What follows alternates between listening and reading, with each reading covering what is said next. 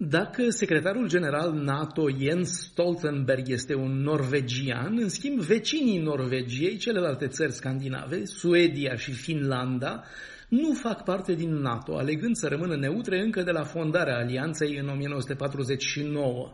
Acum însă suedezii se arată din ce în ce mai favorabili aderării la NATO. Potrivit unui sondaj efectuat în decembrie, 33% dintre respondenți s-au arătat în favoarea candidaturii la aderarea la NATO, în timp ce 35% din cei chestionați s-au opus și aproximativ același număr s-au declarat nehotărâți. Prin comparație, 50% se opuseseră unei cereri de aderare la NATO în urmă cu doar 5 ani.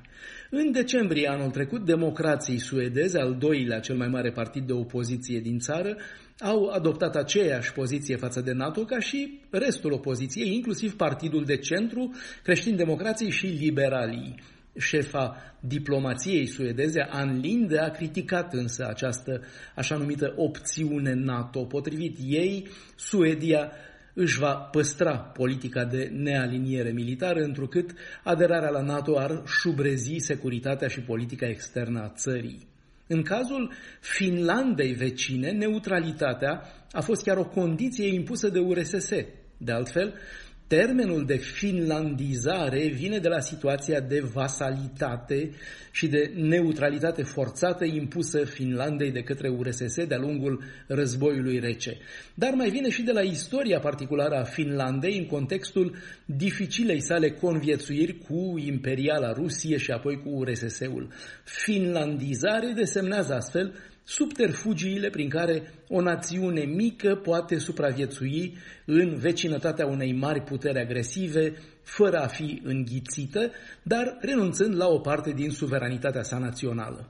La încheierea celui de-al doilea război mondial, cu Germania învinsă și puterile occidentale aliate cu Stalin, Finlanda a înțeles că nimeni nu îi va mai garanta independența. În 48, guvernul de la Helsinki a semnat un tratat de prietenie și cooperare cu URSS-ul, prin care Finlanda se angaja să rămână neutră și să nu intre în niciun fel de alianță. Așa se face că Finlanda nu a participat la planul Marshall. Acum însă, URSS-ul nemai existând, Finlanda nu mai este împiedicată de nimic juridic să intre în NATO.